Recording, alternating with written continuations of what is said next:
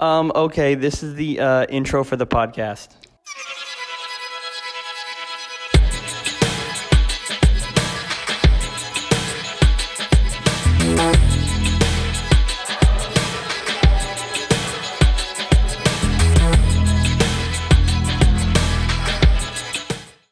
Hey guys, welcome back to the Silver Screen Fiends podcast. I'm your host Sam.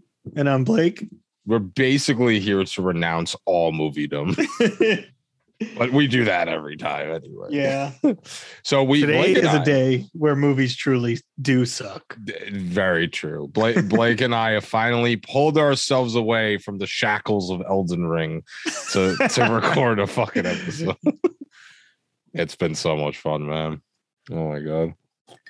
Yeah, So- I'm surprised I've watched any movies since it came out. Same. Yeah. It's my list my list is not long, but it it's uh it's meaningful for several reasons. So Mhm.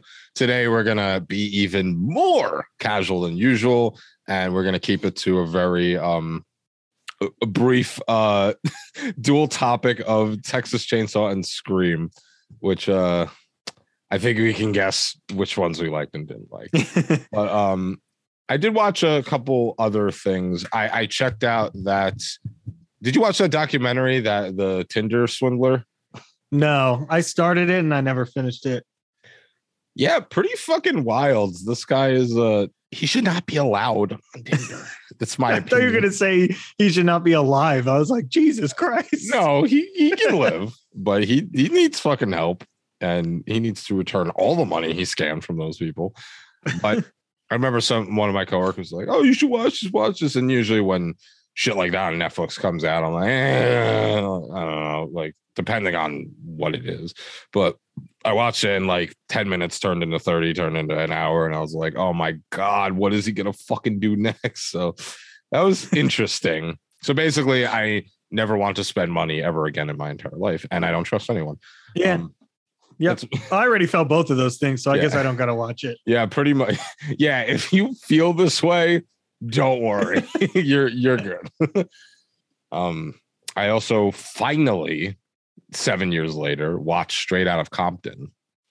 You never saw that? I'm No, surprised. I, I know, man. It's insane. Like for every nine movies I have seen, there's one that I'm shocked I haven't seen that. and because you know, I love NWA, I love old school hip hop, I love biopics. So why the fuck Yeah, haven't I so watched I'm this? surprised that you haven't seen it. It just it just slipped through the cracks, but I finally saw it.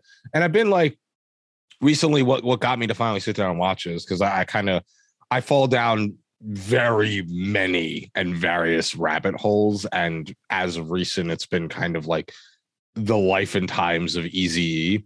So I was like, you know what? I'm gonna I'm gonna finally watch this. And I thought it was fucking great. I thought Yeah. the performances were awesome. Whoever they got for Eazy, I think he killed it. I think he was the best role there. Uh, O'Shea Jackson, Cube's son to play Cube was probably the best decision because it looks exactly like yeah, Ice and he was good too. and he was good. Yeah, he brought Yeah. he brought like that flavor. Um, Dre, they kind of made Dre look like a hero, and I, I wasn't really down for that. Like they kind of yeah, when it comes to like the actual like how factual it is, a lot of these biopics, it's very obvious that the people the movies are about were involved in the production because oh yeah, everybody happens Yeah. to look great all the time. And I don't know how true that is with any of these. yeah like they made like they made Eazy look a lot more compassionate. They made dre look like a hero. Other than things like that though i think they handled everything else really well. I think they I, I love what they did with Suge Knight, of course, uh, because they just barely scratched the surface of how evil that guy is, but you could tell. You you could gain a grand sense of it there.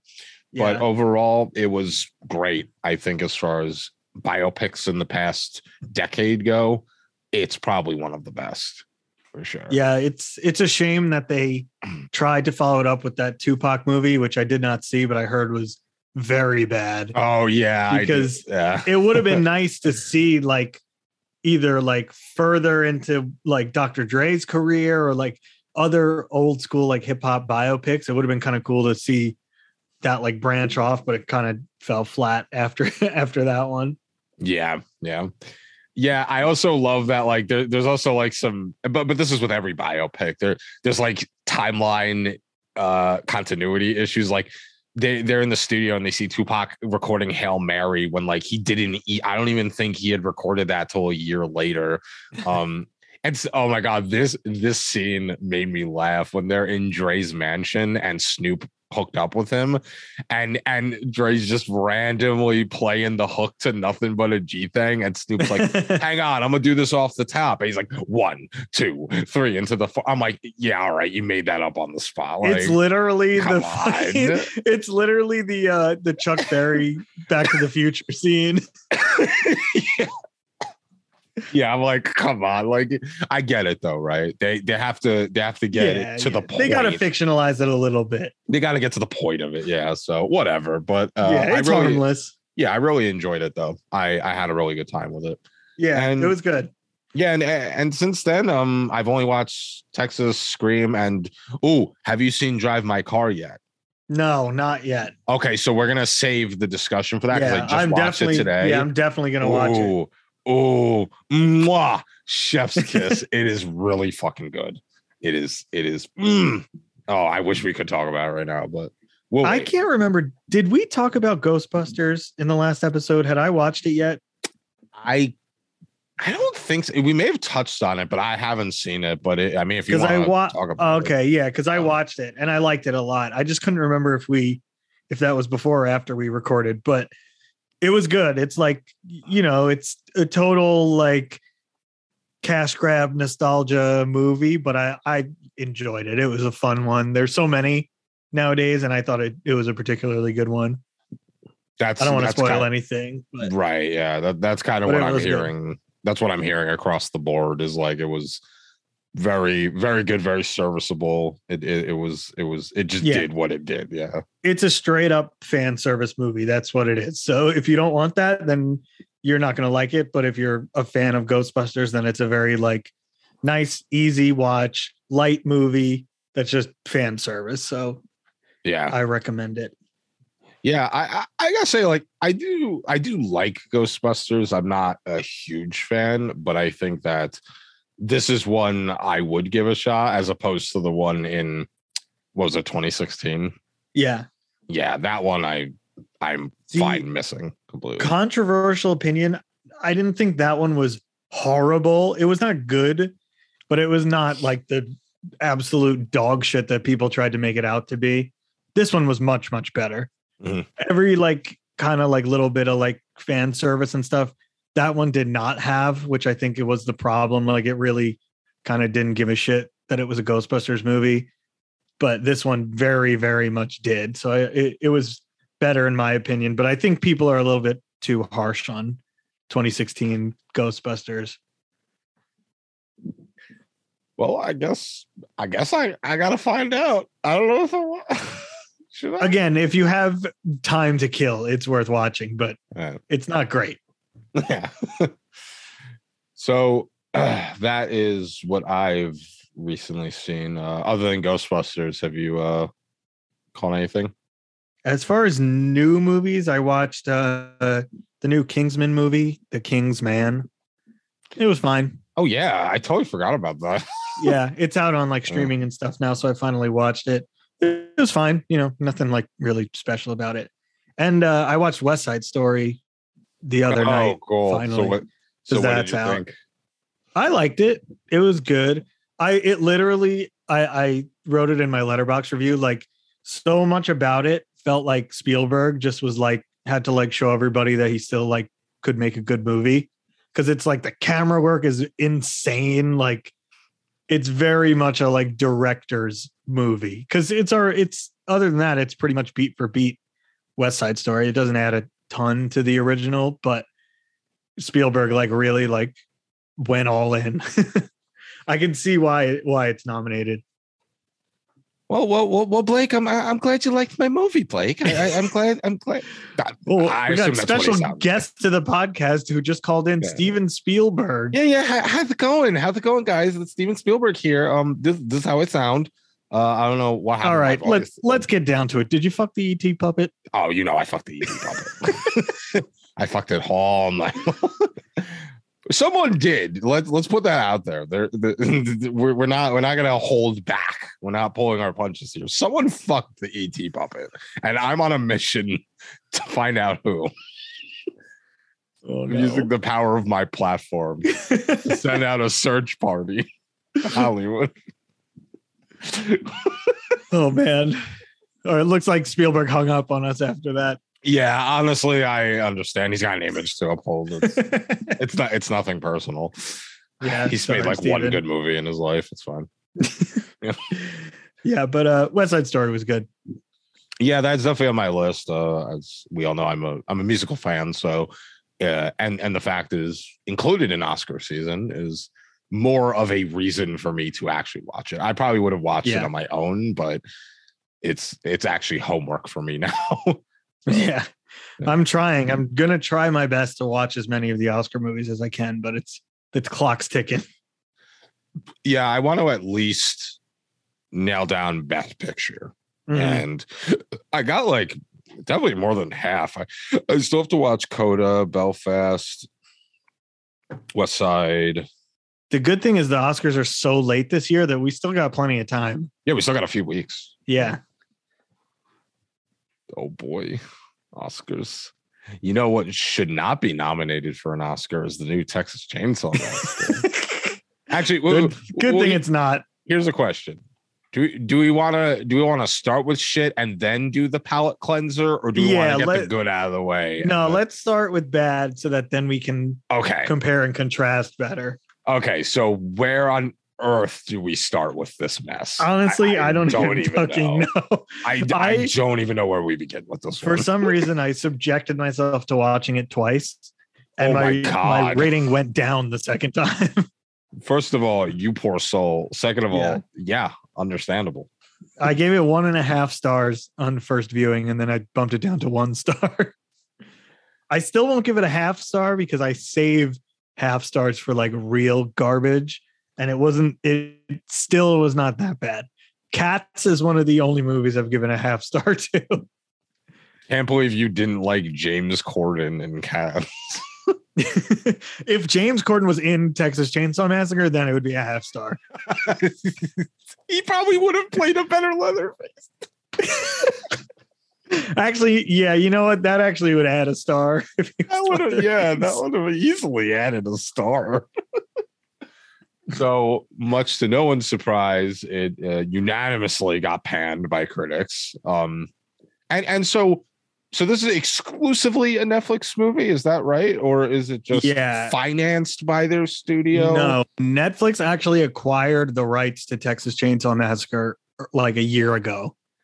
Oh, so And they I remember when it happened. rights too. Oh, wow. Yeah, they, Okay. as far as I know, yeah, they are the owners of the rights to Texas Chainsaw Massacre right now. And um, I remember when it got announced, I was like kind of skeptical because Netflix puts out a lot of real garbage movies, and it turns out I was right. So.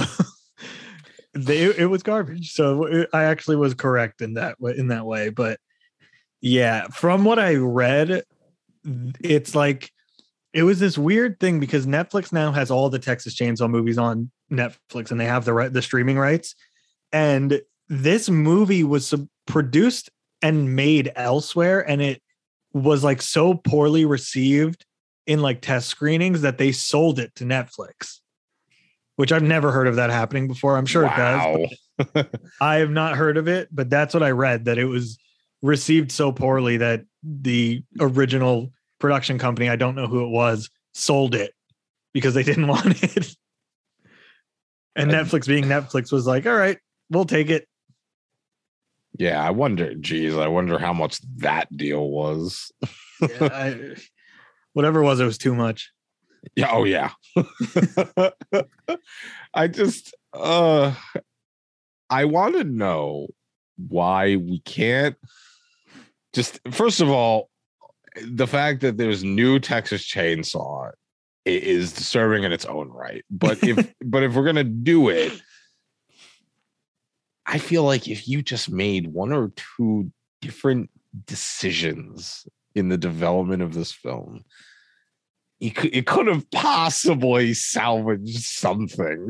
Yeah, kind of like the vein, the the overarching blanket issue that I felt with this movie was that it seems as though like everybody involved, from the writers to the directing to the production, just really didn't care that this was a Texas Chainsaw movie. Like I I I felt as though with the Halloween movies, even Halloween Kills, which we've talked about at length before, as much as they have flaws and there are things wrong with the new ones, you can at least tell that the people making them enjoy the Halloween franchise. They kind of get what it is. And like, even though Halloween Kills had some questionable choices, at the end of the day, like the core of the movie is this is a slasher. Michael Myers is this character, and we're going to do this with him. And it's the other bullshit that they added in that we didn't like is its own thing. But at the very core of those movies, there's at least some sort of a love for the Halloween franchise and Michael Myers. And this one is just the complete opposite. Like it's so detached from anything that any fan of the franchise would ever want out of a new version of the movie. Literally, the only shoestring size link in the continuity of the story is Sally. And who is who they recast because Marilyn Burns is dead. right. And and even then you can tell it was forced. It was like, okay, yeah. how do we tie this into the universe? Because very clearly, it's not going to to regard uh, going to in this direction. So okay, here's Sally, and she survived the attacks, and she's going for Leatherface, and then gets murked in like half a minute. like like Literally, not even like yeah. I was expecting like a little bit of a fight, but man, she just gets fucking massacred. immediately. literally, literally me the first day I got Elden Ring is what happens to her.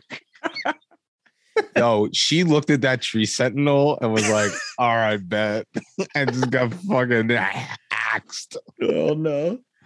Yeah, yeah but it it's like just so many things that make the texas chainsaw franchise what it is and the texas chainsaw franchise has plenty of bad entries many of them i still enjoy but it has plenty of bad entries but some of the things that even those bad entries got right the movie just didn't have like a huge huge aspect of these movies is that that leatherface is not michael myers he is not alone he's not smart and he doesn't have a sense of like direction. He's basically like a rabid dog that the family sets on, you know, a group of people. And this movie just it, he literally is Michael Myers. They just made him Michael Myers. They Yes. saw they it's like they saw Halloween 2018 and we're just like just do this. I don't even care just do this. Then make it Leatherface. Yeah, that's that's exactly what they did. It was just, it was just so soulless. It, it was it was like, and I get it, right? These movies don't have to have a fucking triple A plot, but like Right. You could at least pretend you gave a shit. Like right, right. I'm not asking for yeah you to make like Hereditary, but Texas Chainsaw Massacre. All I am asking for is a basic understanding of what makes a Texas Chainsaw Massacre movie good, and that is not here. this this plot this plot so so i guess we should like begrudgingly explain what the plot is. No, it Um, is important to the criticism too because I have a lot Yes, of issues. With yes. So it's like 50 years after the original killings of leatherface. Um there's a couple of entrepreneurs uh believe one's named melody. Uh, i forget the fucking guy's name is. I, I don't even care. Um and and and then uh melody's sister and uh, the guy's girlfriend are also so it's four of them. They go to this abandoned town in texas right?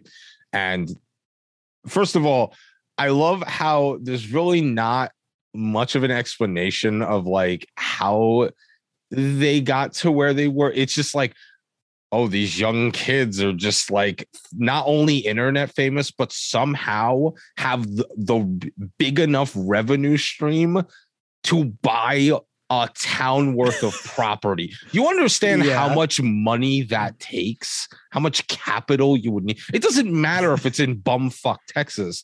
You're talking like hundreds of thousands of dollars. Yeah, Like, how did and that's the thing. get that? Like, Right off the bat, right off the bat, why are you overcomplicating the story with this ghost town angle and they're buying this town? Why? Like, why do you that is so unnecessary to a Texas chainsaw movie? like all of these movies ever are is a group of people get fucking lost somewhere and they happen to encounter Leatherface. Like this right off the bat is just introducing these weird story elements that are Yeah. that have no meaning. They don't ever really come up again or have any significance to the movie. So it's like immediately, what is this? Yeah, and and, and I'm fine. Like so, the guy uh Dante, I I did have to look it up because uh even though I don't give a shit, I do have to be accurate. Well, they're barely characters, so they're barely they- they're barely characters. So Dante, um, there there is a which obviously I have no problem with this in horror any movie. There's this kind of like the racial implication of him going to a Texas town that is very much um not a fan of his, the color of his skin. So that becomes like a, story element and they're trying to like gentrify this this town and and they're like ma- trying to make it you know look pretty enough for investors and whatever.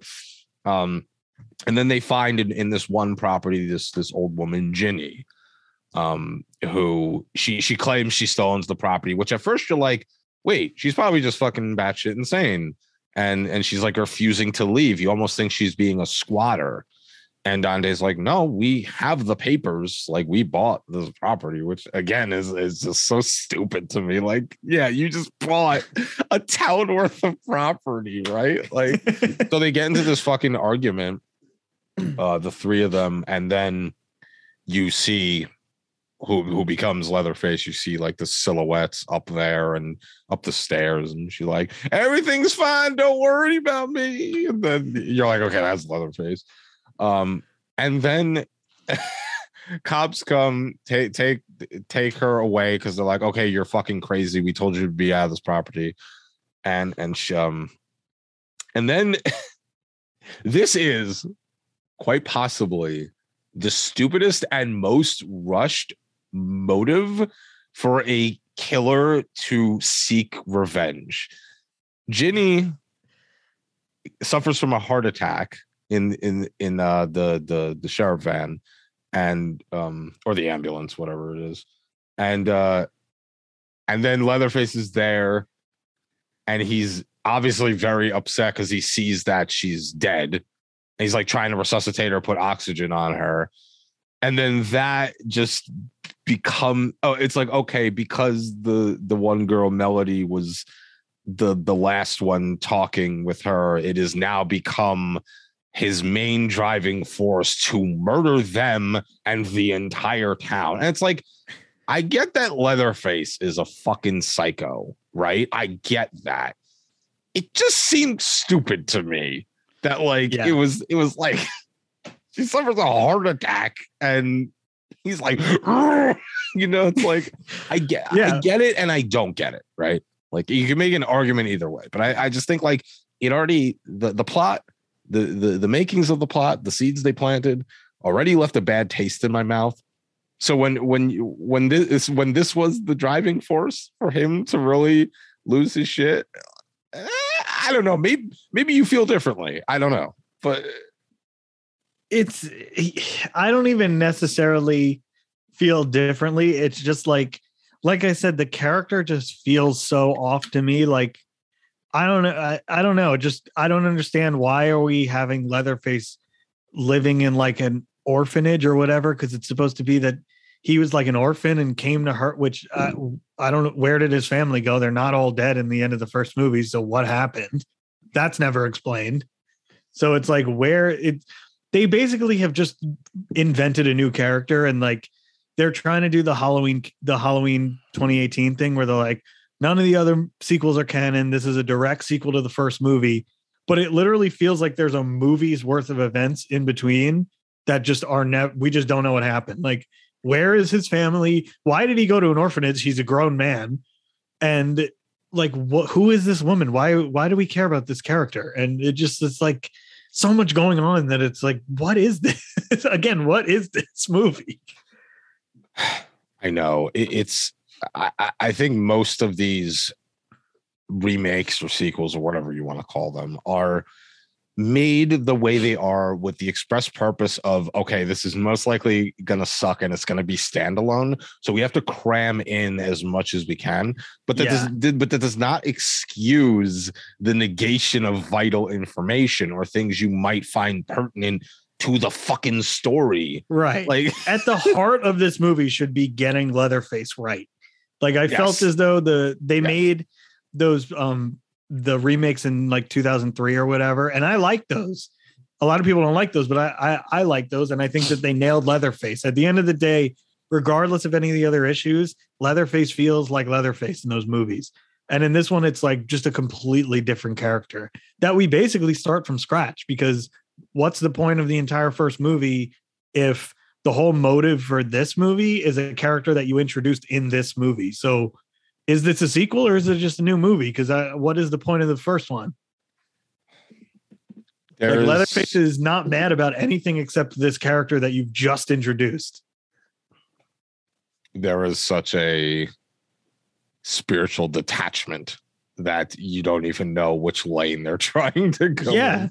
Again, Halloween, you get it. My this is Michael Myers' motivation. He comes to Haddonfield and he kills people. That's what he does. Very simple.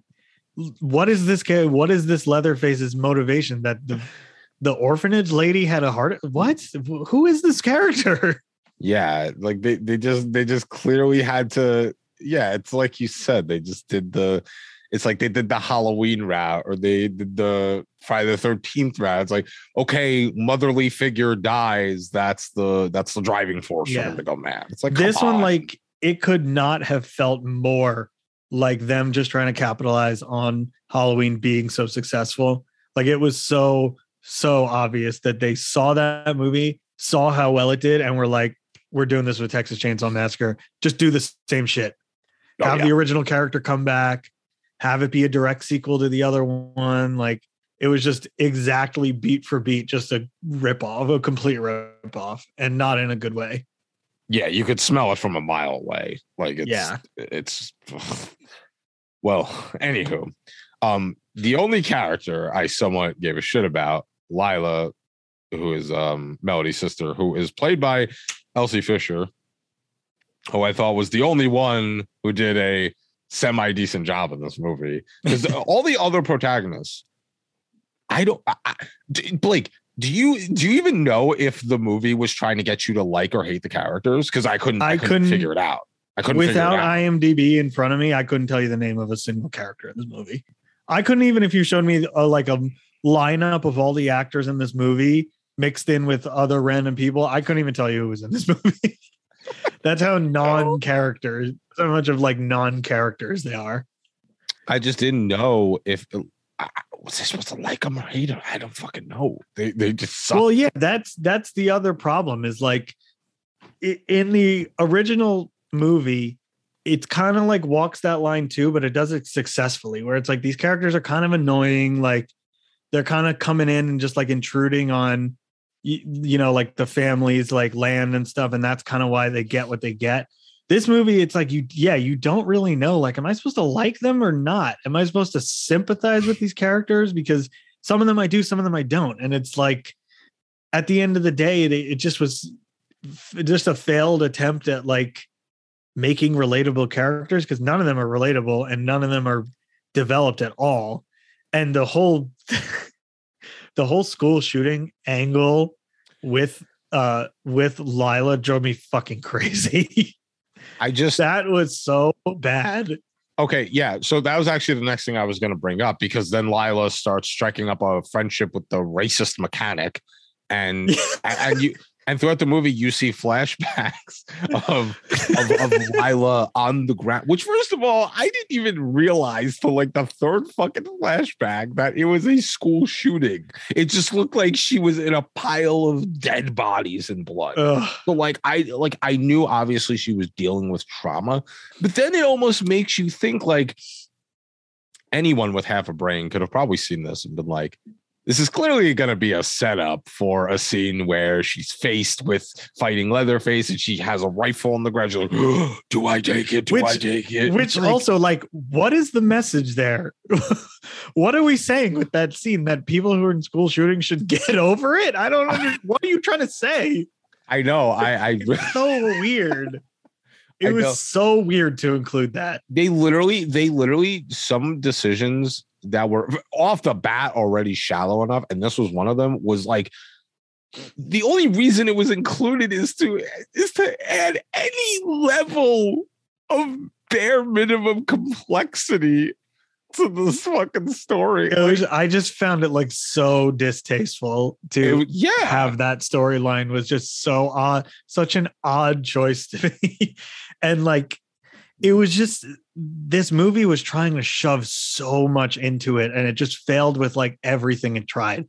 It's trying to talk about gentrification, school shootings, uh there's a whole revenge story with Leatherface, there's the whole racism angle with the Confederate flag like and none of these things are ever fully fleshed out so they're just really really surface level themes that they're just like throwing at you left and right to just be like this is what people on twitter talk about this is what people on the internet like to see. Put this in the movie.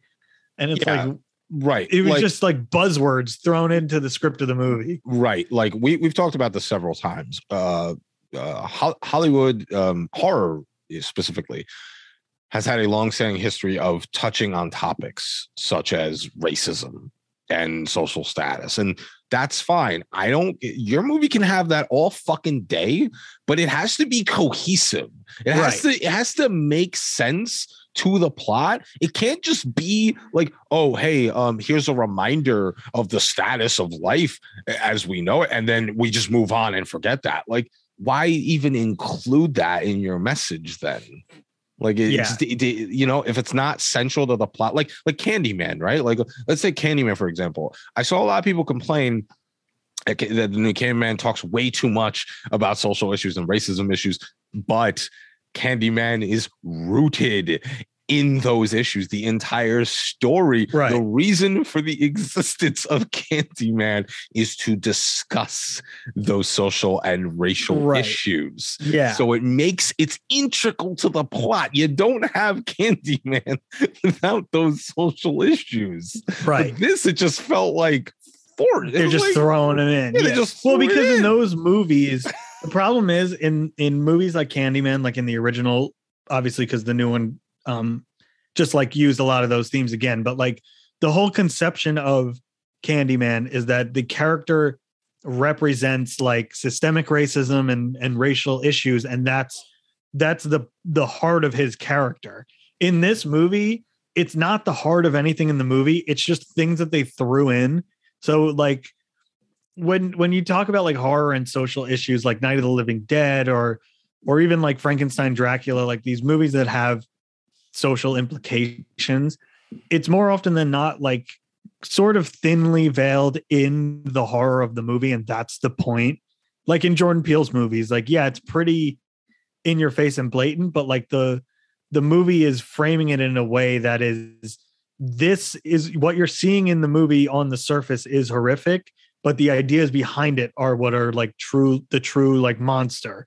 In this movie there is none of that. Like leatherface does not represent any of these things. They're just weird things thrown into the surface level of the plot that are never never resolved or brought up again or talked about even. They don't even really like discuss them. They just put them in there and then move on. Like the whole gentrification angle within the first 10 minutes of the movie that that that part of the story is over and they don't really talk about it again. Yeah. Yeah, it's just like so bro, like I get what you're doing, but also, yeah, at least at least like circle back to it if you're gonna like put it in the you know. That's, that's yeah all. it's it's they don't they don't justify it at all whereas in the other movies like having these as a part of the plot is like kind of justified in like okay this is what we're trying to say by including this. This movie is not even trying to say anything. Yeah, It's, it has no there's no moral at the heart of this movie at all. Yeah And another thing that like makes me laugh is the the the only leg it was standing on, the the whole driving force and the motivation of Leatherface going out and and killing is the whole revenge factor. And then he goes and cuts off Ginny's face and wears it. Yeah. So it's like, I get again, I get it. It's Leatherface, but like, to me, if it's a actual revenge thing, I don't know if I'd be cutting off the face of the person that just got fucking killed. That was housing me. I don't know. Like again, it's Right, Leatherface, and I It- again, it. it just yeah, it just shows like what is the motivation of this character? I don't Right. understand. right it, it it's it's there's it feels like they were trying to do too much for a movie that was baseless in the fact that it is just a psycho killer Yeah. is like where pick a lane we need to we need to figure out what you're doing with this character Yeah. Well, it's like just figure out the character. Like the filmmakers, you need to figure this character out, obviously, before you start making this movie. If you're going to claim none of the other sequels count and this is the only sequel that counts, that's like a humongous undertaking that I feel like they didn't, they kind of like underestimated and were just like, whatever, just throw Leatherface in there and like say it's a sequel. And it's, and that's why I think it failed so miserably. Like, when they with again going back to Halloween because it's just an easy one to compare it to. With that, like they clearly understood that this was a huge undertaking to be like not a single other movie counts. This is the new canon sequel with Michael Myers. This is the true story. Nothing else matters. And they clearly took that to heart making that movie. Like they the weight of that after decades and decades of sequels, they took it into account in this movie, I don't think they did at all. I don't think they even tried. they It would have worked try. better if it was just a remake then. Because why are you claiming it's a sequel to the original, but then nothing from the original matters? Like the events of the original movie don't matter in this movie at all, other than that Sally comes back for five minutes, played by a different actress, and gets killed. it just man and it's so funny like i knew i had problems with this movie but the more we dive into it like the more i'm realizing how asinine Yeah. some of these decision was like like okay a- another thing i find hysterical is that that mechanic overhears them talking about the death of Ginny. And he's like, wait a minute. Did you you fuckers must have caused the death of Ginny. I'm taking your keys. And unless you produce documentation of owning the property, you're not allowed to drive out of here. What an absolute cop out way to get rid of their only mode of transportation. yeah. Ridiculous. Like, and definitely illegal. So why is this happening? like what like was that really the best you could have done with that See, and what's so funny is again, as we talk about it, I figure out more problems with the fucking story because it's like, like I said, why was the entire family cut out of this movie? Because all you have to do have that character be Leatherface's brother, and now it makes sense why he doesn't want them to leave. Like, like how in the um in the 2003 remake they have it that Leatherface's father is the sheriff, and that's why it's so easy for them to like trap these people in this location because they can't call the cops because the sheriff is Leatherface's dad. right. So in this movie, it's like yeah. it's right there. Just make him related to Leatherface, make him like a member of the family, and they don't do it, which just shows how much of a misunderstanding they have of these this franchise. yeah. And and then they're like to, to add insult to injury they're like wait a minute. Ginny was the owner of the property. It's like really also, like, I don't care. Why are we still on this? yeah i will i will say the because we've been shitting relentlessly on it the one thing i did like about the movie is there's eventually a scene where there's uh, a bus party going on uh, and obviously not not the contents of what was said on the bus but I thought I thought the the fucking slaughter of all kids on the bus was like probably the only redeeming part of this whole movie. I Mhm. I, I did enjoy that because it's kind of like to to me horror is not necessarily about a straightforward kill. It's about being put in a situation where it is damn near impossible to get out of.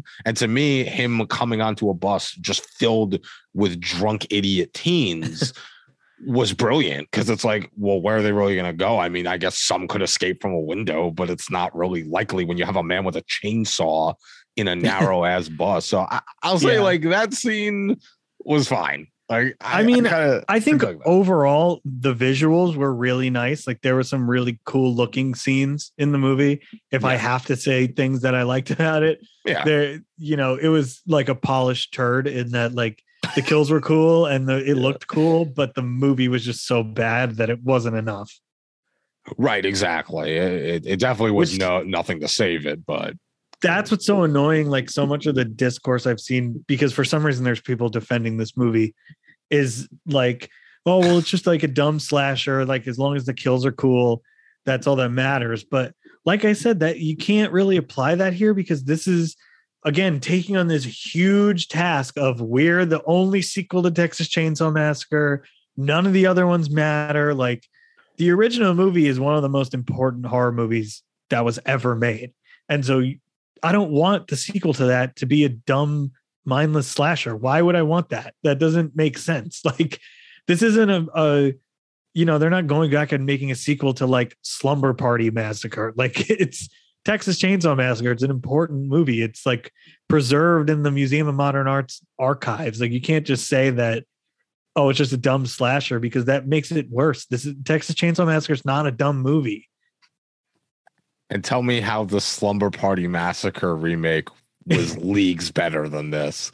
Like it's it's it, there there and I agree with you. Like if this was like most other franchises, I you could almost use the argument like yeah, it's a dumb fun slasher as long as the kills are cool. But you're right. I mean, this this has a stake in the game. Yeah. This had a lot to do, and it's not like they were saying. It's not like they made this movie as like a a soulless spin-off that was, you know, maybe like Abbey Roads, the Texas Chainsaw Story, or so. or, you know what I mean? Like it wasn't like a Yeah. offshoot. Then you could be like, okay, it's shit. But if some of the kills were cool, fine, it's more forgivable. But like in this, you're using the name Texas Chainsaw Massacre Right. to, to me. and like, especially because Tobe Hooper himself already did this. He already came back years later and made a sequel to Texas Chainsaw Massacre that did so many of the things that this one failed at so much better that it's like you're also saying we're replacing that movie. So this has to now be better or not better, but it has to be equal to the original movie and it has to be better than every sequel that's ever been made. So yeah, no, I don't want that to just be a dumb movie. Like that's not what I've ever wanted from this franchise. I don't know why anybody would want that from this franchise. Who is asking for that? yeah, it's it, it is very very clearly a case of money and no soul. Yeah, it was just- they, bit off more than they could chew, and they just fucking failed miserably. And from what I've heard, this movie like changed directors like halfway through production too. So like from the get go, this was just a complete mess. Yeah, I saw that David Garcia directed this, who I'm willing to bet probably has less credits than the man who directed Leprechaun 4 in space. Yep, I Um, checked, and he had this is the only horror movie he's ever made. yeah, he he's done he's done one other movie, which is Tejano. That's it. And and Which that too. Why are we getting people who are not horror directors to make a Texas Chainsaw Massacre Yeah. sequel?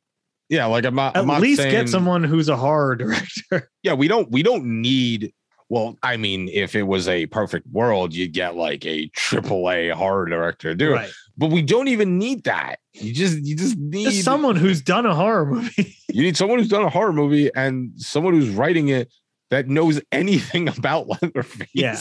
That's what it is. I mean, you can only blame the director so much. It's the writing is what's so bad. It's the Too. writing. I agree. Yeah. It's the writing. I don't. Uh, I feel bad because I do. Yeah, I don't want to like hawk on the director too much because again, the movie looks pretty and like visually, it's really interesting, which is probably a lot on the director and cinematographer and everything. But it's the story and the characters that are bad, and that is the writing.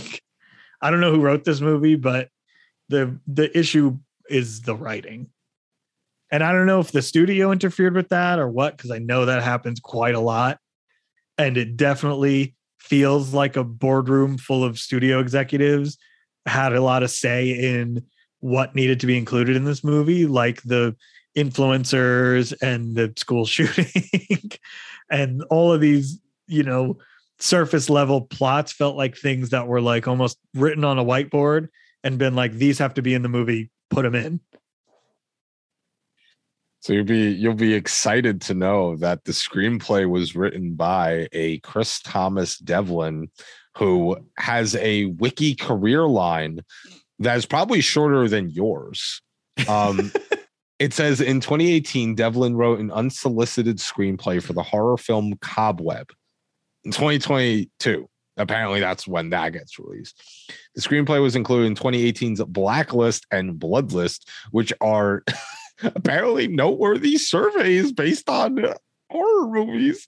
In November 2019, he gained notability when he was hired as a screenwriter on Texas Chainsaw Massacre, which served as a direct sequel to the original film and ignored all other installments. By November 2020, Lionsgate bought Devlin's screenplay for the horror film Video Nasty.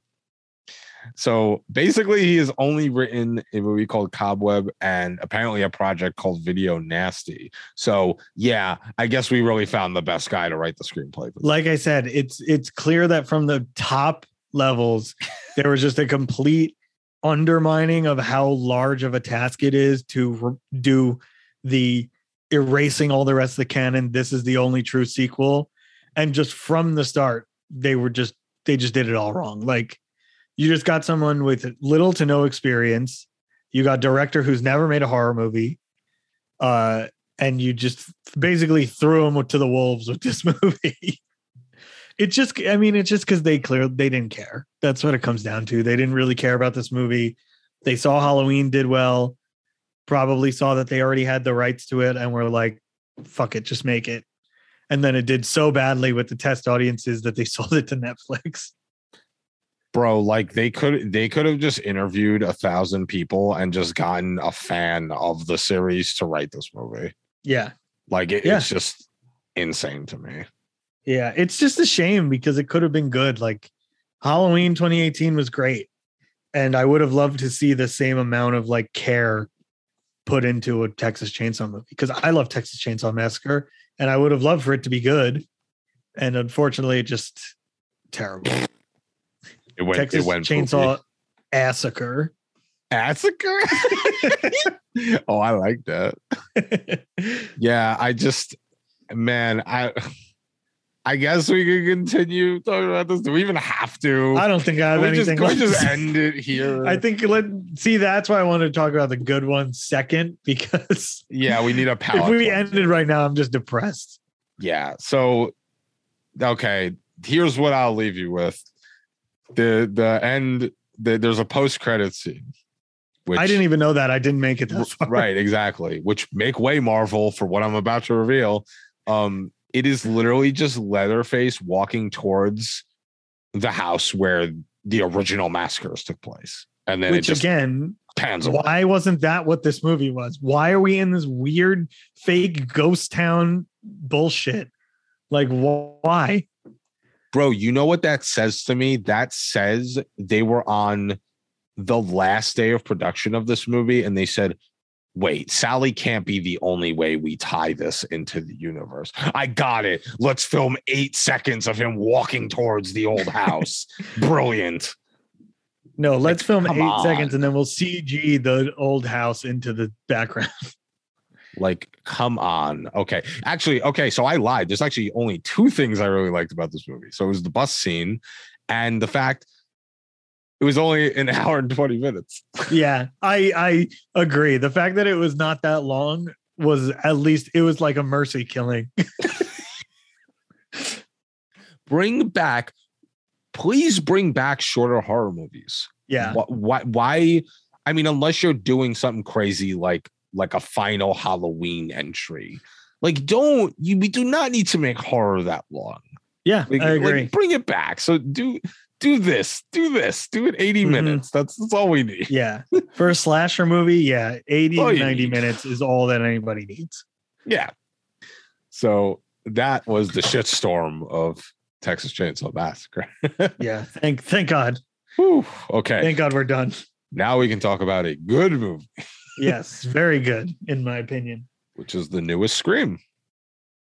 Um, so I'll admit when this first got announced, uh, of course I was excited, right? Because I love Scream. It's one of my favorite horror series. Um, but obviously with the passing of Wes Craven, I wasn't sure um exactly how strong it was going to be. Um, and that's not to say like people couldn't um do something good with the name. It's just that like you, you had such a fucking genius Mhm. attached to it, and then he passes away, and it's like, yeah, you hear about a new Scream movie, and you're probably thinking, well, it's it'll probably be okay, but um, but th- they really proved me wrong with that, and that was only a little bit of skepticism. That wasn't really me like I'm not gonna watch the movie, but um, just to like preface it by saying that because everything I saw here was fucking great.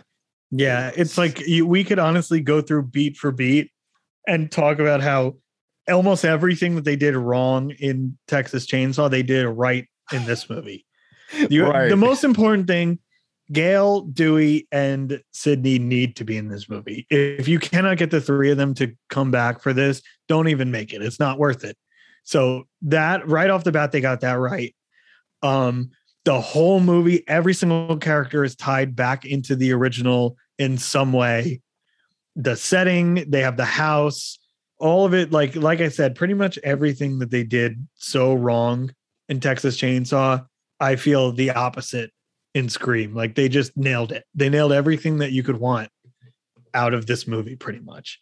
Whether or not, you know, whether or not we can argue about if these movies are necessary to make anymore, whatever. But if you're going to, which they're going to because it sells tickets, they they nailed it. Yeah. Yes, absolutely. It's, it's like please do it right, and they did it right. Um, Right. And it's like okay, they they they weren't fooling themselves. They're like, okay, we're gonna make this a direct sequel from Scream Four. It's it's gonna have all the yeah. same That too. Yeah. No. It- yeah. No new canon. Like this is just a new Scream movie. Great. Yeah. Um and it, it's and, and man it's it's crazy that it's uh it's already been what how how long like fucking over 20 years since the first one Since the original, the original's 96. So I can't do that math. Over 20. so it's like it's it's like 25 years yeah. that's yeah it's a fucking long time uh and and i gotta say the the whole and you were right man to have um sidney gale dewey in it, it is is pivotal because uh, Have to, in in, in all in all the movies the whole plotline continuity lies i mean yes on the other characters but lies on sidney because she is the family link every fucking Right. obviously spoilers for everything here Yeah, I was in- gonna say, in- let's go. Let's warn. We are gonna be talking spoilers because you have to. yeah the massive spoiler alerts but um So, so turn it off now. Yeah, if you don't want turn it off and not, not that you're listening but turn it off in case you are but but the fact Mom, that turn it off. But every single one of the of the killers and and the motivations in the scream movies is a direct link to the family tree of Sidney Prescott. Right. So, So without perfect. her, you do not, you don't have Scream. You can't do this movie without her. yeah. It would feel, it would feel soulless. Mhm. So The yeah, other thing too is I felt like one of the original three, you have to kill one of them. In order for this movie to have stakes, one of them has to die. And I thought they did that perfectly as well. Me, me too. Yeah, and we'll and we'll definitely get to that. That was one of the most uh, Yeah. heart wrenching moments. Um, Yeah. Great moment though. yeah. So so we open like like what you would expect a Scream movie to open with. We have this new high school student Tara. And she gets she gets a call from Ghostface, and they do the whole scary movie trivia thing, and then he ends up in the Mhm. house. I by the way, I just love the and also like I I kind of thought low key that the introduction of newer technology was going to be really cheesy. Because whereas in Texas Chainsaw, the kids were pulling out the phone for Leatherface saying, "If you do anything, you're getting, canceled, bro. Um, it, that this, was worse than Evil Dies Tonight. Yeah, oh, in a thousand fucking percent. Um, whereas in this movie, though, I thought it was funny that she was on her phone and, and she was trying to lock her home with the security system, and he kept Yeah. unlocking. Like that shit is kind of funny. Um, and it makes Yeah. sense for for the movie. Um, so Which yeah, that- another thing too, another thing that they nail also is even down to the little details. They have the same guy does Ghostface voice that has done in all the other movies. Like Yeah. that is it's such a tiny detail that is it really even necessary? No, but it just shows like the care they put into this movie. That is the same voice actor doing Ghostface voice in the intro sequence. yeah, who I believe is Roger Jackson. Yeah. I think that's his Yeah, name. Yeah, Yep. He's done Ghostface in every Scream movie. yeah and and that and that and that that to me means the world because to other people that might not matter but hey y'all cared enough Right. It just the shows that they care Yeah. back yeah Which again, also the dir- the two directors of this movie are horror movie directors. They've Yeah. made big horror movies. They're the, they're the directors who did Ready or Not, and they directed one of the segments in in uh, the original VHS. So you have people who are horror fans, or at least Yeah. horror filmmakers. which you would think that's the would be difference. important yeah Yeah, that's the di- that's where you could see the difference.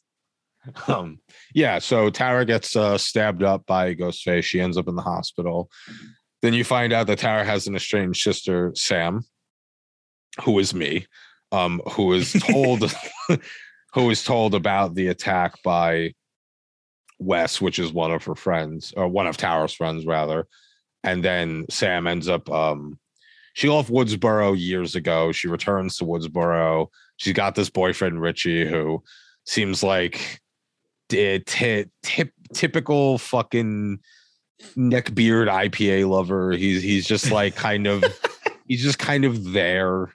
He's not really, but I mean, as we learn more about the character, we'll get to that. But um, so they visit her at the hospital, and there's there's this scene where they reunite, but obviously there's a little bit of you know uh, emotional tension there because like Sam basically pick up picked up and left Kara years ago, and now she's back, and so there. So clearly, there's a there's a family issue there that you can tell at some point they will rectify, and that's through the power of murder.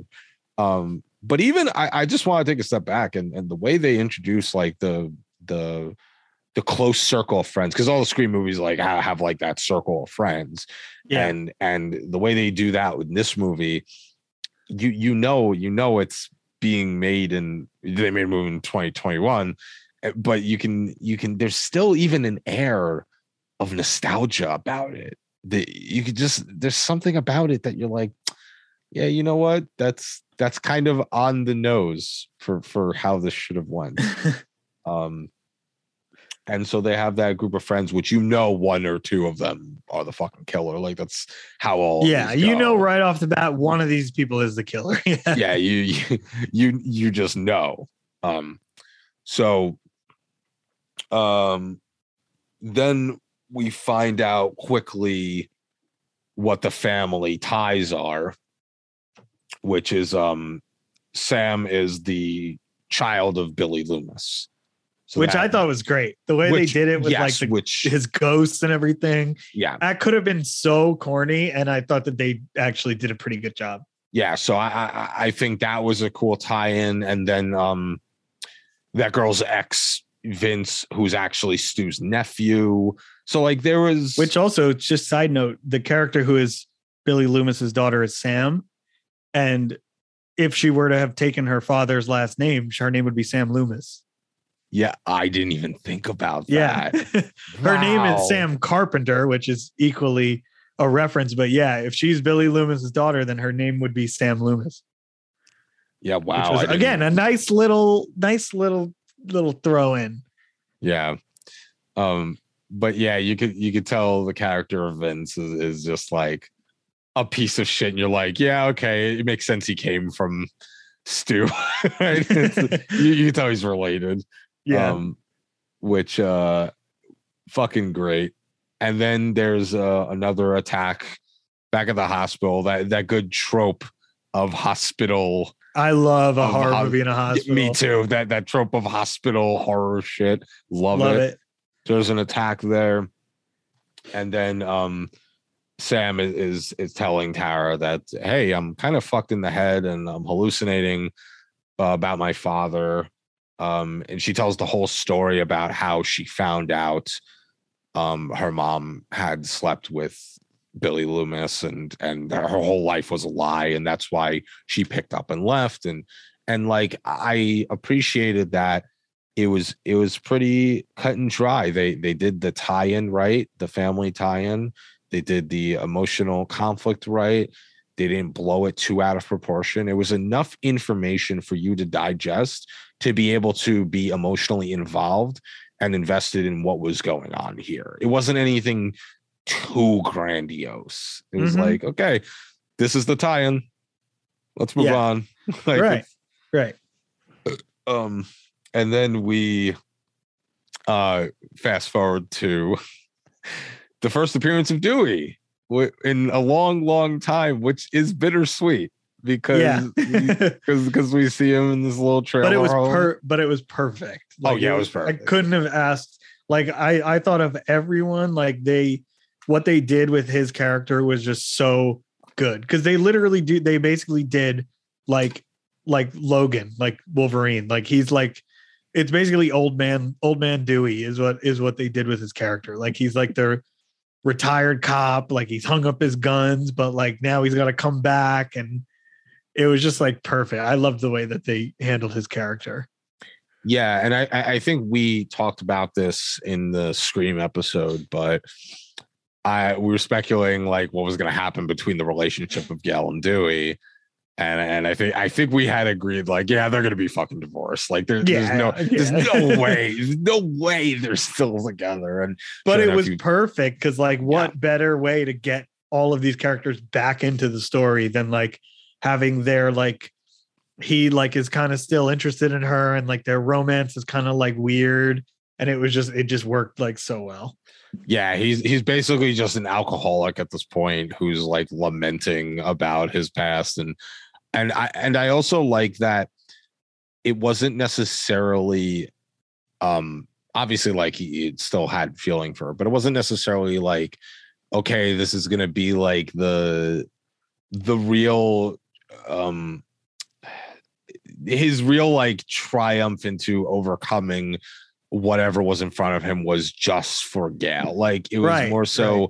it was it was him realizing like great Ghostface is back. We really gotta fucking get out of our own ass here and, and make sure we protect the town once again.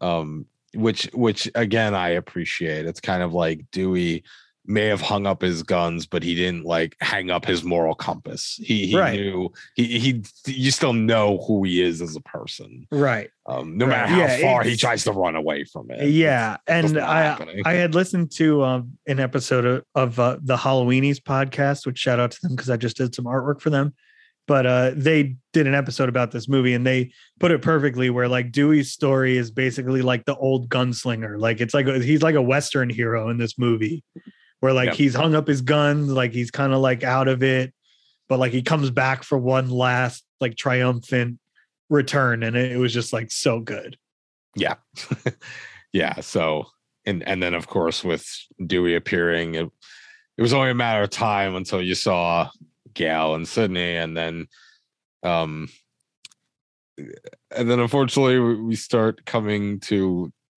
the saddest part of the movie which is uh there so at the hospital there there's another attack that takes place which i think i had mentioned earlier.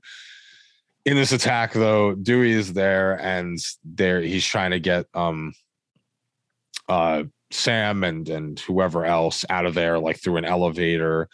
And and dewey just pumped a whole bunch of shots into ghost's face and and i was i was even thinking in my head like oh bro you gotta shoot him in the fucking face Yep. and, and, and, and of course, of course, and I think they did this perfectly. Of course, Dewey is about to get on the elevator. He's like, no, wait. You Yeah. always got to shoot him. it was like head." that And I'm like, perfect hero moment like you go on i'll stay back and the door Yeah. closes And I knew as soon as the door closed, he was gonna fucking die. Yeah, I yeah. knew it. and sure enough, he he gets close. He gets a call on his phone, which distracts him, and then Ghostface goes in for the fucking brutal kill. Yeah, very brutal. he like he like slices his organs kills- out. Like all of the kills in this movie are brutal, which was Yeah. great.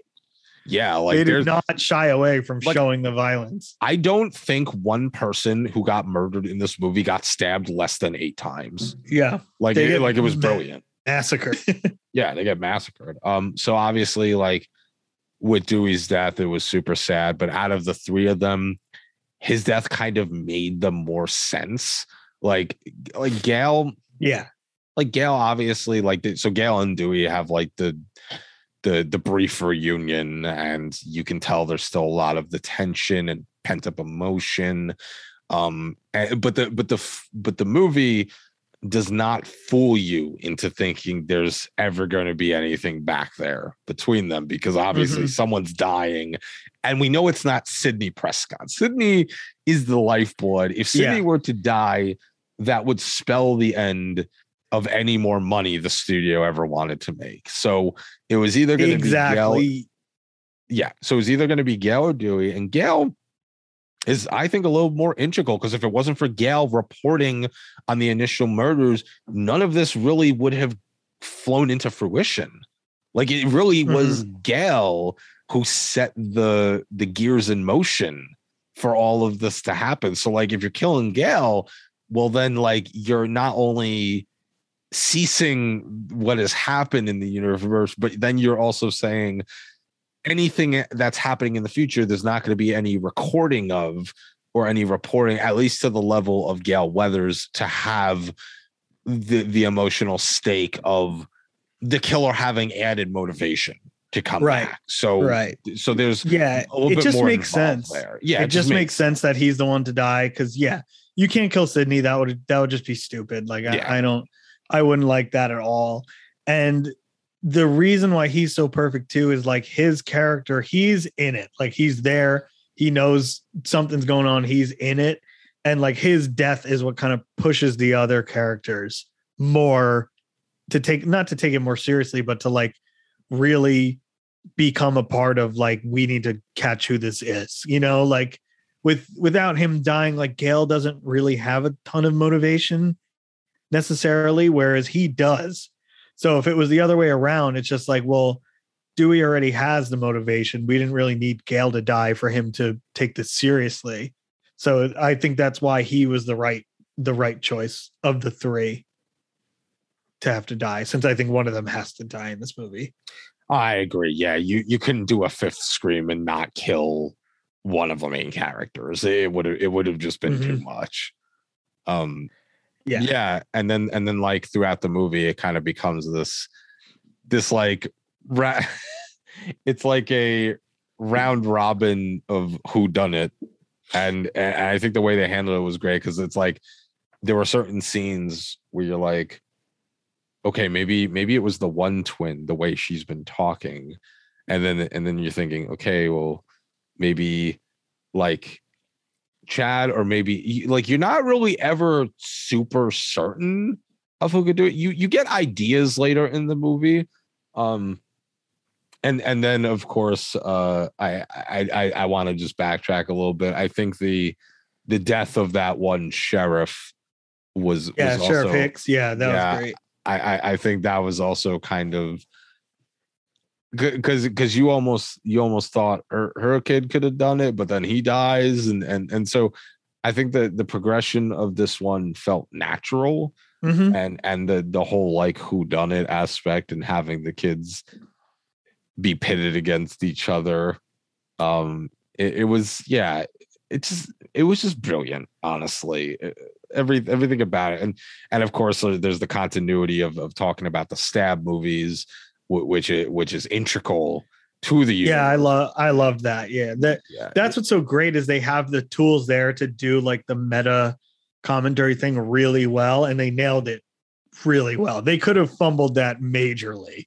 It would have been very easy because you know especially nowadays like so many movies have been influenced by scream that like doing like a meta horror comedy is not that original anymore like it was when scream first came out So it's been done to death a million times, and it's not it's not easy to nail that, especially with Scream, which is like the granddaddy of meta horror movies. And the fact that they did such a good job, I was like super super impressed by that. They they they talk a lot about like requels and remakes and all that stuff in the movie and it's so they don't do it in a way that's like corny or like lack subtlety because they're talking about in universe things that are just parallels to what's like in the real world but still enough like in universe references that it doesn't feel out of place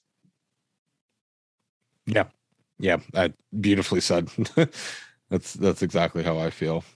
And and of course the the whole stab subplot plays plays uh heavy into the the role and the motivations of the killers who um we we find out are uh Ri- Richard and Richie actually and and Tara. So we know it's two people. I knew it was going to be two people.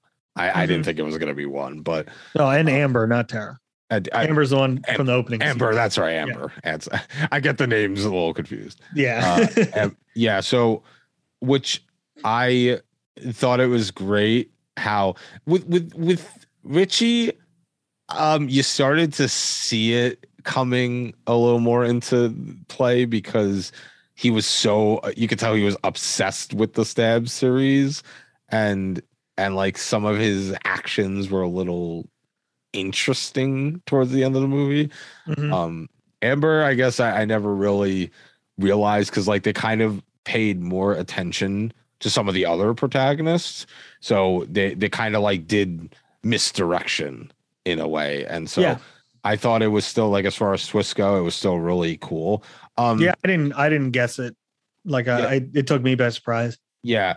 The interesting thing, though, is that it's not necessarily a complaint.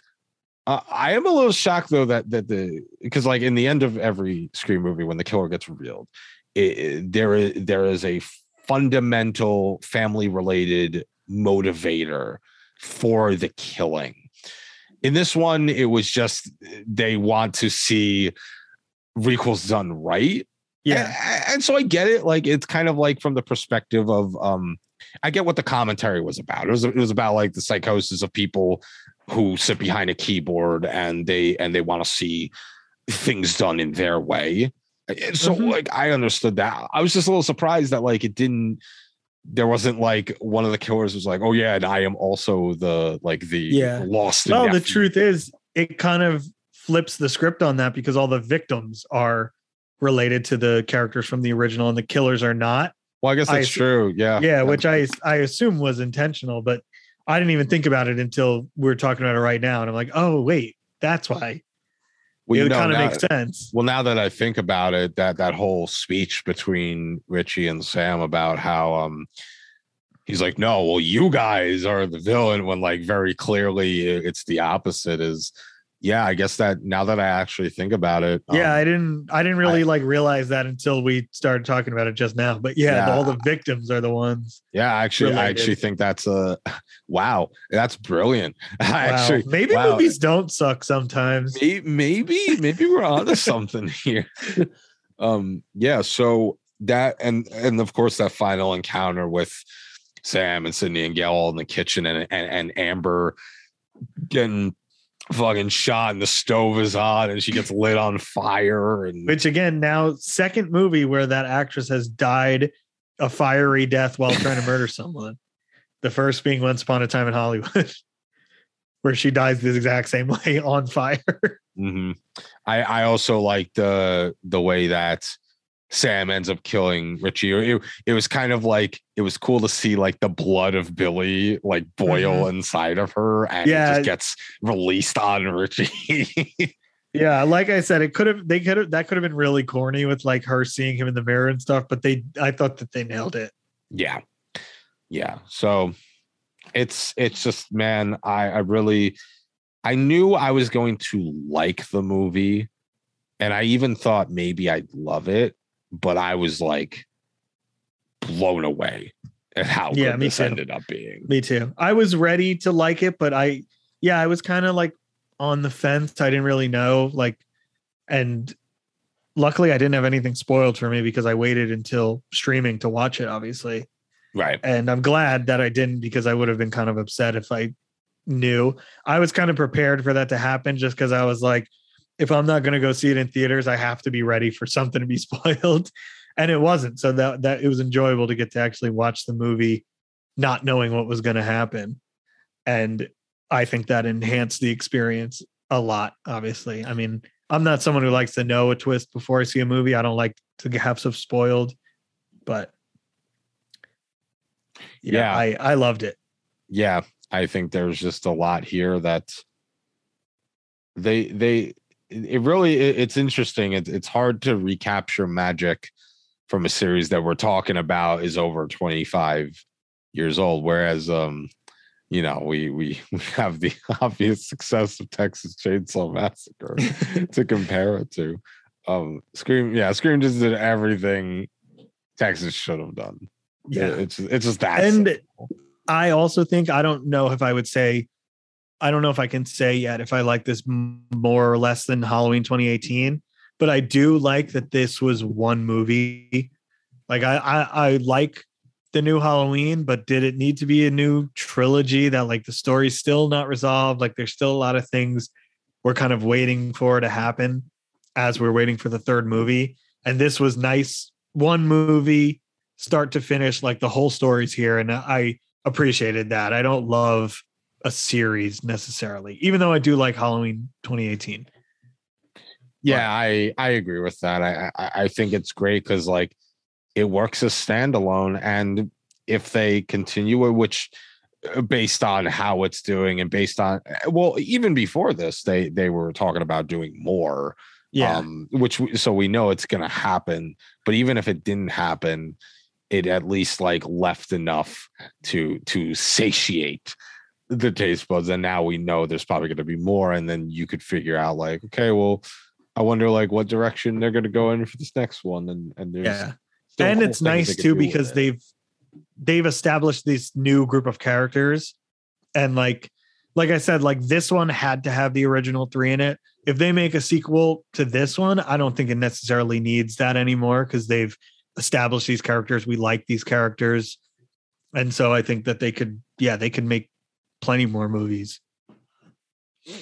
i i just i very quickly went to the the scream wiki and i see a picture of david arquette wearing a barnum and bailey t-shirt and it's it's great i'm just going to post this everywhere now Yeah. Um, yeah, uh, I just man, I really don't know. I really didn't. There was really nothing I disliked. There, there's very few things I. Yeah, really there was very- About. Yeah, I have very little complaints. And again, I mean, I'm a huge Scream fan. I my dog is named after Scream. I have a Scream tattoo. Yeah, I love Scream. So obviously I'm a little bit biased, but yeah, there's nothing that there was no like glaring issue that really was like, oh well, this was one major flaw that it had. I can't off the top of my head really think of much. yeah. There was just, oh, just I I I, want to rewatch it as we talk about it. I'm like, I just Yeah. put it on again. Yeah, it, Uh, it's again, that's why I said I can't really compare it to Halloween yet because I've had Halloween for years now and I've rewatched it many times. But this one will probably be the same where I'll rewatch it a bunch. And I, I feel like I'm going to end up liking it more, but we'll see. yeah, but I I guess we'll we'll see what the impression of that final Halloween movie leaves to. Yeah, yeah, that's right? a big part. Well, yeah. Yeah. again, this is this is a story start to finish in one movie. yeah. The new Halloween movies were is a trilogy, so it's like that story's not really over yet. So I can't judge it against the story that is over. Yeah. So I don't I don't really know. But yeah, I I um I'm interested to see if they'll do a sequel to this. I hope they do. I'll see it. I don't know I'm how sure great it's going to be, but Yeah. I'll see it. Yeah, they, they probably will. And I'm sure, yeah, it's like you said, it'll, it'll, it'll definitely be weaker, but I, Oh, yeah, I'm sure. I mean, be this was really good. Yeah. yeah. I don't know if it'll be Halloween kill. It'll Scream kills will be as bad as Halloween kills, but we'll see. That too, I do think. uh, You know what? That's my one complaint. Just call it Scream Five. Why does it have to be Scream again? Yeah, I I also would have preferred that. I think. Like, especially because it's not meant to be a direct sequel to the original, like with Halloween. Like, just call it Scream Five. It's it's the fifth Scream movie. That's a very minor complaint, but it's yeah. I think it's. I just think it's weird that they do that so much now.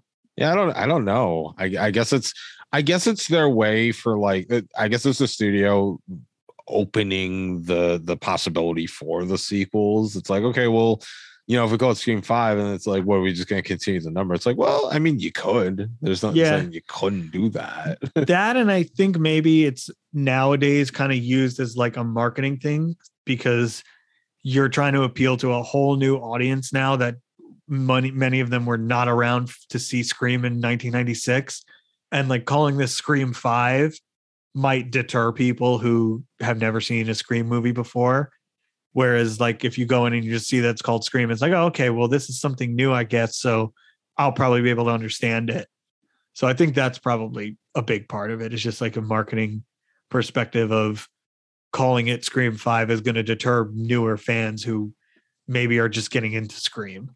yeah, that's that is a consideration. Because you could, I mean, in theory, you could just watch this movie not having seen the other ones. It probably would help to see the other ones, but if this is your first entry point, you could watch this and be like, oh, okay, I got to go back and watch the other ones now because that was so good.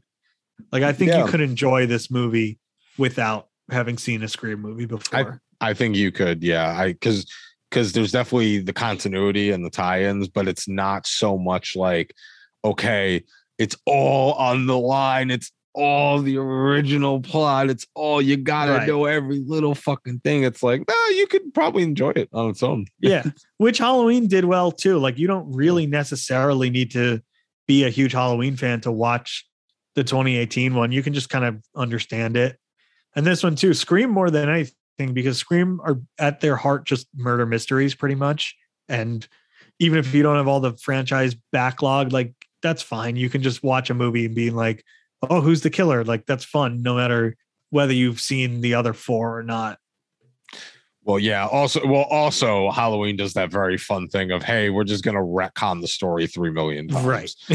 so it's like, okay, Yeah. I guess I'll just enjoy it Yeah. on its own. Um, but yeah, Scream, good. Texas Chainsaw, bad. bad. Yep. Like I said, Awesome. everything Texas Chainsaw did bad. I thought Scream did good. So it's Yeah. it's a good. It, there are good two movies to compare to each other because they really are like opposite ends of the spectrum. Oh yeah, for sure. yeah, like there was um, no there was no surface level bullshit added in here that was like unnecessary. If there were themes, they were explored. Like the theme of like toxic fandom and like the internet is not just thrown in on the surface in this movie. Like it's explored as a part of the themes of the movie. right. Whereas Texas Chainsaw doesn't do that with any of the themes in it introduces. nope.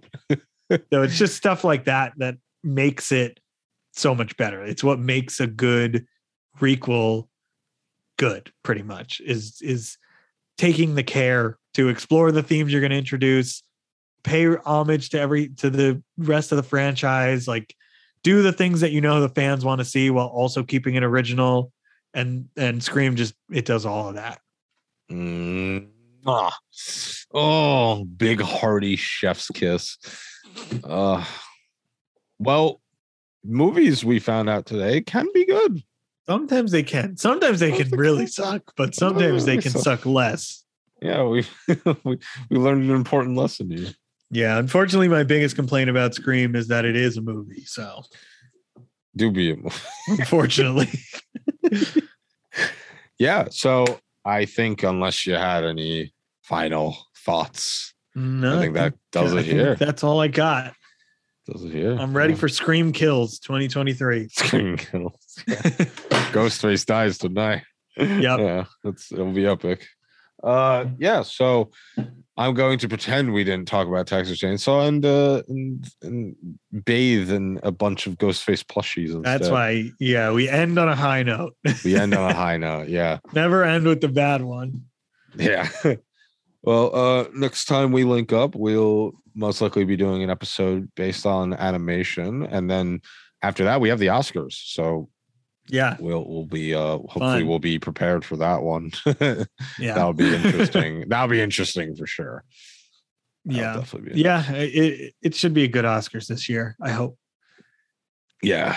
Just just remove Don't Look Up, please.